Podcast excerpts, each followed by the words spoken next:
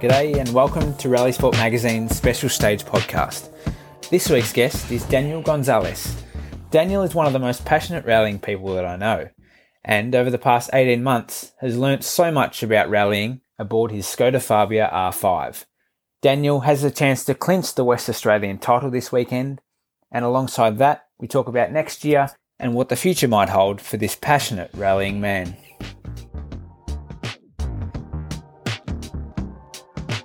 Welcome along to Daniel Gonzalez. He's a newcomer to rallying, and it's probably been 18 months, I think, off the top of my head, Daniel, that I've known you. But I appreciate you taking some time out to have a chat. Firstly, how are you? Very well, thank you. Thanks uh, for reaching out, and I'm really looking forward to uh, having a catch up with you, and and really appreciate what you're doing as well with all the the efforts that you're putting in and all the the podcasts we're being treated with, enjoying as well. So really appreciate that. Thanks for your kind words you sort of came out of nowhere in 2022 from my point of view. I met you at the Forest Rally uh, last year, so that's 2022. What sort of motorsport had you done before then, or were you just going straight into rallying as a as a motorsport newcomer? Yeah, so my introduction to motorsport, obviously, always growing up with the um, motorsport bug, as, as as far as I can remember, as a three year old, and I uh, I remember putting a an old Porsche on my wall. So I was already uh, an absolute uh, motorsport fiend from a very early age. And then I remember I was lucky enough that I, I spent the first five years of my life in, in Australia, having been born in Sydney. And then my mm-hmm. parents remigrated to Uruguay. But um, mm-hmm. I remember just sitting in front of the TV on a Sunday watching Peter Brock full of ketchup and hot dogs all by myself. Yeah. And uh, my parents just looking at me going, who is this kid? Who's is he? You know, what, what is this? What is going on? You know, it's, um, yeah. Yeah, so from a very early age, um, just completely drawn to to motorsport. Mm, mm. And then, what was it that brought you to rallying? So I know gravel rallying is, I guess, a completely different thing to, to Peter Brock and the yeah. watching him on a Sunday afternoon. So growing up, other than just having that um, the dream of being able to do something like this when I grew up. I mean, it was well beyond what we could have ever dreamt of actually doing. So, mm. having uh, grown up in Uruguay, uh, we we grew up watching rallying in Uruguay, which we mm. had um, a four-time world champion Group N driver, which was Gustavo Trelles, which of mm-hmm. course he was a celebrity yeah. uh, growing up, and and on, on, top of that, obviously the events that he was doing, we we uh, got to watch um, Carlos Sainz and Colin mm-hmm. McRae era. So all of that, we were, um, you know, Trelles was just a massive, massive figure in our country, and of course, we were all part of that journey, and and uh, and grew up watching rallying at that time. And then, of course, as we um, then became an adult and mm-hmm. having moved to Australia, and that motorsport and and the uh, the buzz for cars was just huge. I remember my the first thing I ever bought in Australia was a a Hot Fours magazine. right. Possibly at the airport. oh my god, it was crazy. I was we were 16 when I when we came to Australia again, and at that time I was a, a runner, so I was on a scholarship to to sprint for a school. And um yeah and, and, already landing here my my fascination for cars and um you know everything to do with with motorsport was huge. So um as a as a much more mature person uh, when I finally was able to to get my dream car which of course was a was a Porsche uh, and it was a GT3 I, I found myself in a position where I had to learn how to drive this car and I started doing some track days yeah. And with my nature of always wanting to really geek out on everything that I get into, and I haven't been into many things, but the uh, you know, getting into motorsport, I thought, right, someone show me what do I need to do, and I didn't feel safe in the car, but wanted to really enjoy it. Um, that that first uh, experience in a in I guess a, a, proper car on a track was um, 2018, mm-hmm. um, and yep. then of course my addictive personality and and uh, my habits of going down these rabbit holes never to be found again. I uh, I ended up 2019 uh, being part of uh, the Jam Motorsport team out of Adelaide, which run a prototype series. Um, mm-hmm. So that was my introduction to motorsport. Late 2018, mm-hmm. I did one round in uh, Phillip Island. Mhm. Yep. A client of ours from our uh, real estate world, a client that we looked after, showed me this video because he knew how much I was into going down to the track. He showed me this video, and I thought, "What is that?" You know, these cars going. Yeah. So I got to be a part of that. So he introduced me to Aaron Steer from Jam Motorsport, and um, yeah, the rest was history. I did one round at Phillip Island, did well, and um, at the end of that year, we ordered a new Wolf Tornado to compete the 2019 series, Mhm. and we did really well in the series and set some significant times at different tracks around the country. And then I was hooked. Unfortunately, then what happened was 2020 COVID hit. Yep. I'm completely full of um, just the bug of just racing. Now it's well in there. I, I um I was also very close with K Tech and Brendan from K Tech, and Mm. they they suggested to us, why don't you come into a an Albany sprint, like a Targa event? Yes. And we didn't really have the right car for it, so we we did take a, a high performance car, but not the right car to be mm-hmm. rallying in Yeah. Um, which was a GT2 RS that we that we have, and so we went there, and I still remember the exact moment I got hooked on rallying, mm-hmm. um, which was at that event, standing on top of the hill, watching another competitor from our team from the KTEC crew. Uh, and I remember watching him coming through and losing control of the car and then recovering the car right towards the finish line. And uh, those from WA will know exactly which corner this is because it was right at the right before the finish. And uh, Mhm. unfortunately, another competitor wasn't as lucky, and we did quite a few incidents on this corner. But anyway, I remember our teammate recovering the car and getting through the finish line unscathed, and I just remember going, "Yeah!" and um, it, it was freezing. We were on top of this hill. It was just, and I just remember thinking, wow, like that's the moment I, I got hooked on uh, on rallying. Uh, and then, of course, from there, we we did secure the correct car um, to compete in, which was Targa West was coming up. Mhm. And uh, we managed to secure an old um, GD399 model, 996 GT3. Yeah. Which, of course, we were very, very fortunate that um, Alister McRae came on board to to assist us in preparing to do that event. Uh-huh. And um, we were involved with uh, with sponsoring Max at the time, and uh, Alister put his hand up to to give us a a hand in getting ready because I, you know, remember at this stage I've got no idea, no idea, but I have a bit more of an idea now. But back then, Alister was really in the deep and trying to teach me how to drive. yeah. Um, so he got us ready, and then the one of those things that is just um, meant to be. Glenn Alcorn ends Yes. up being my navigator for this event. Now, Glenn Alcorn, I think, also uh, a two-wheel drive state champion as well uh, Yes. in his daughter, and is now doing some incredible things in New Zealand as well. So it happens Mhm. that he sat in the car with me as my navigator for four days straight, uh, calling the notes for us. And the whole time since the moment we met, he was talking about gravel, gravel, gravel, gravel, gravel. um, Max at the time was having, I think, his first event in Queensland as well. So Mhm. Max Yeah. was, what do you think about doing gravel? So this whole thing just all came together at the end of Targa West. We finished, we had a very, very good event. We won the class. And then at the end of that event, Glenn says, We've got a, uh, the last round of the year at Collie is next in four weeks' time. You should come and do a, a gravel rally. Yep. Which, of course, you know, you say, okay.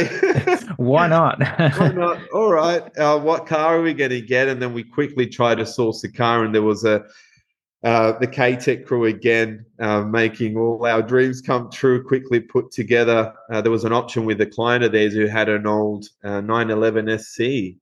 oh, beautiful. Uh, now looking back, I can't think of a worse car to do in a rally. but ultimately, we were lucky enough to secure that car and to do the event where Tim Mills, also part of the KTEC family, he navigated for us, and that was it. I did that event. I was absolutely hooked on gravel. Amazing.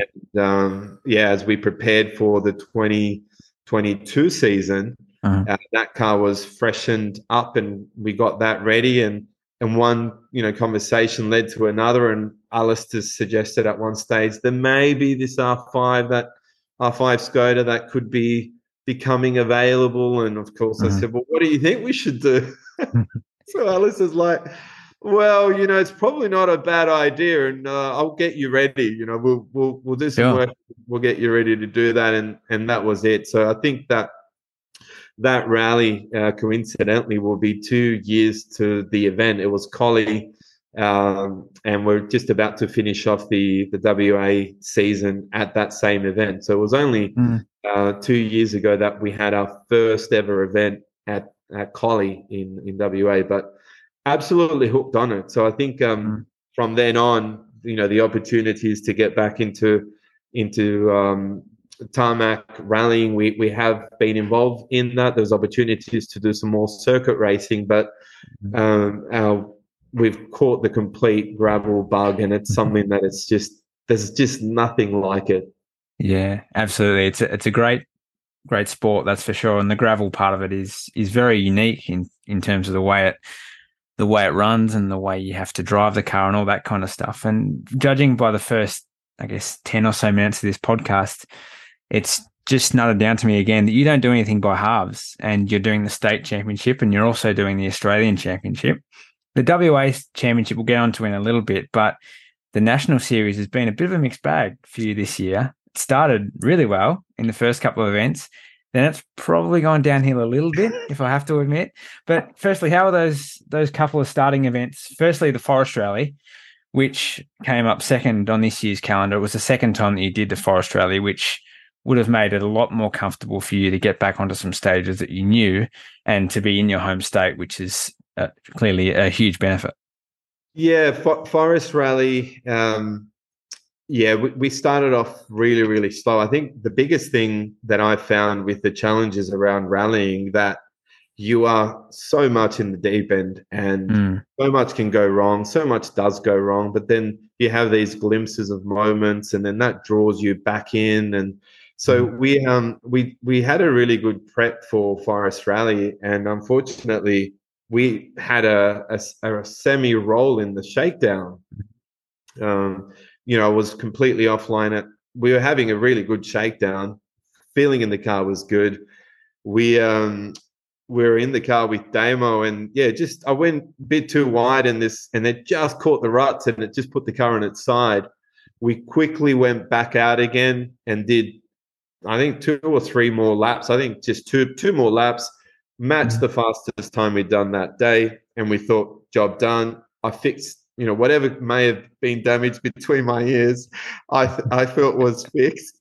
Yeah. But um but clearly it hadn't been because we got out on friday to the special stage and the first corner tightened three left i think or three right i can't remember and the back end just went straight into this tire thing and from there it was just like it broke. my mind. So mm-hmm we had a really slow start on Saturday, and it just it was a rally for us that we just kept building and building and building, which is probably rightly so. And then Sunday Sunday was a good good day for us. So I think um, for us, it's it's rallying at at the level that I'm at is so much between the years. uh, mm-hmm. And it can really really you, uh, you know your confidence dictates really how well you're driving the car. And with these cars, you really have to you have to drive them. Yes, yep. you know, absolutely remarkable uh, machines, but unless you're really on it and you're really leaning on it, the car mm. just it feels broken.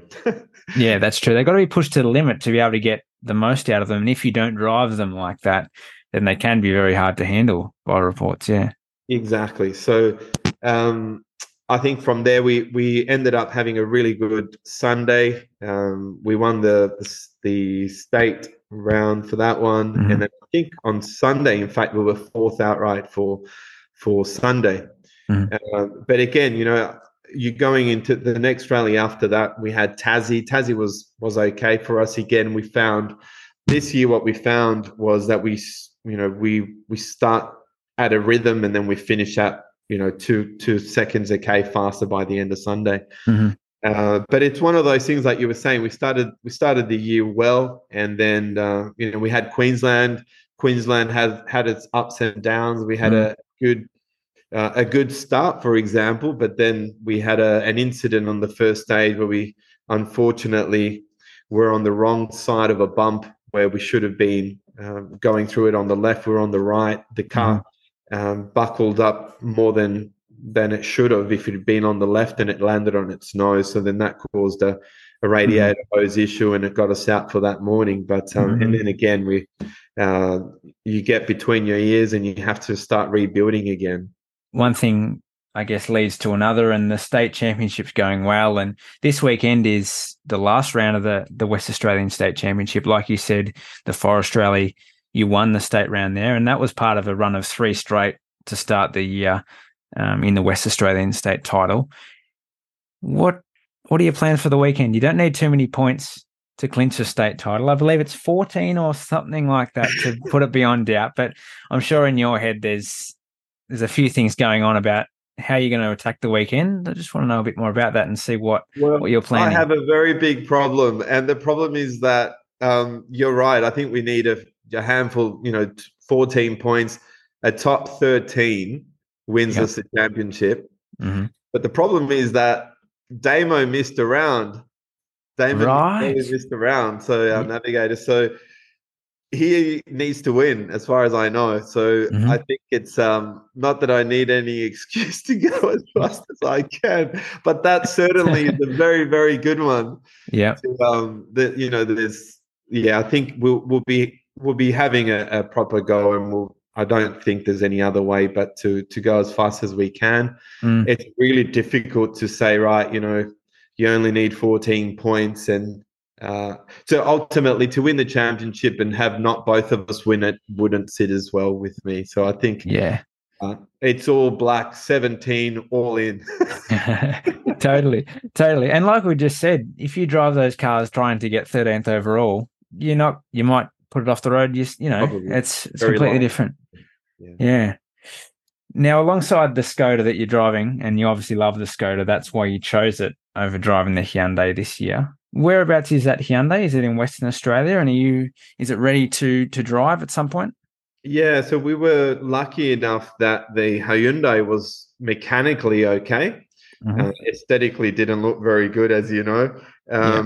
But we, yeah, we were able to do some testing in it early this year, and then finally um, found a place that would repair the car. But unfortunately, yeah, that that car is 12 months overdue its repair that it should have had. Um, Mhm.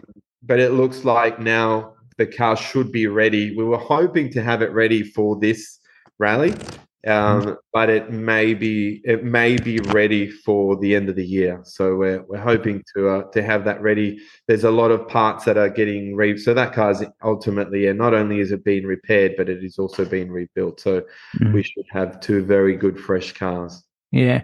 What what are the differences in the two cars when you drive them? The Skoda is, um, by what I understand, a much better car than what the Hyundai is, particularly as it was so early in what Hyundai were doing in the R5 space. Does that sort of ring true with you?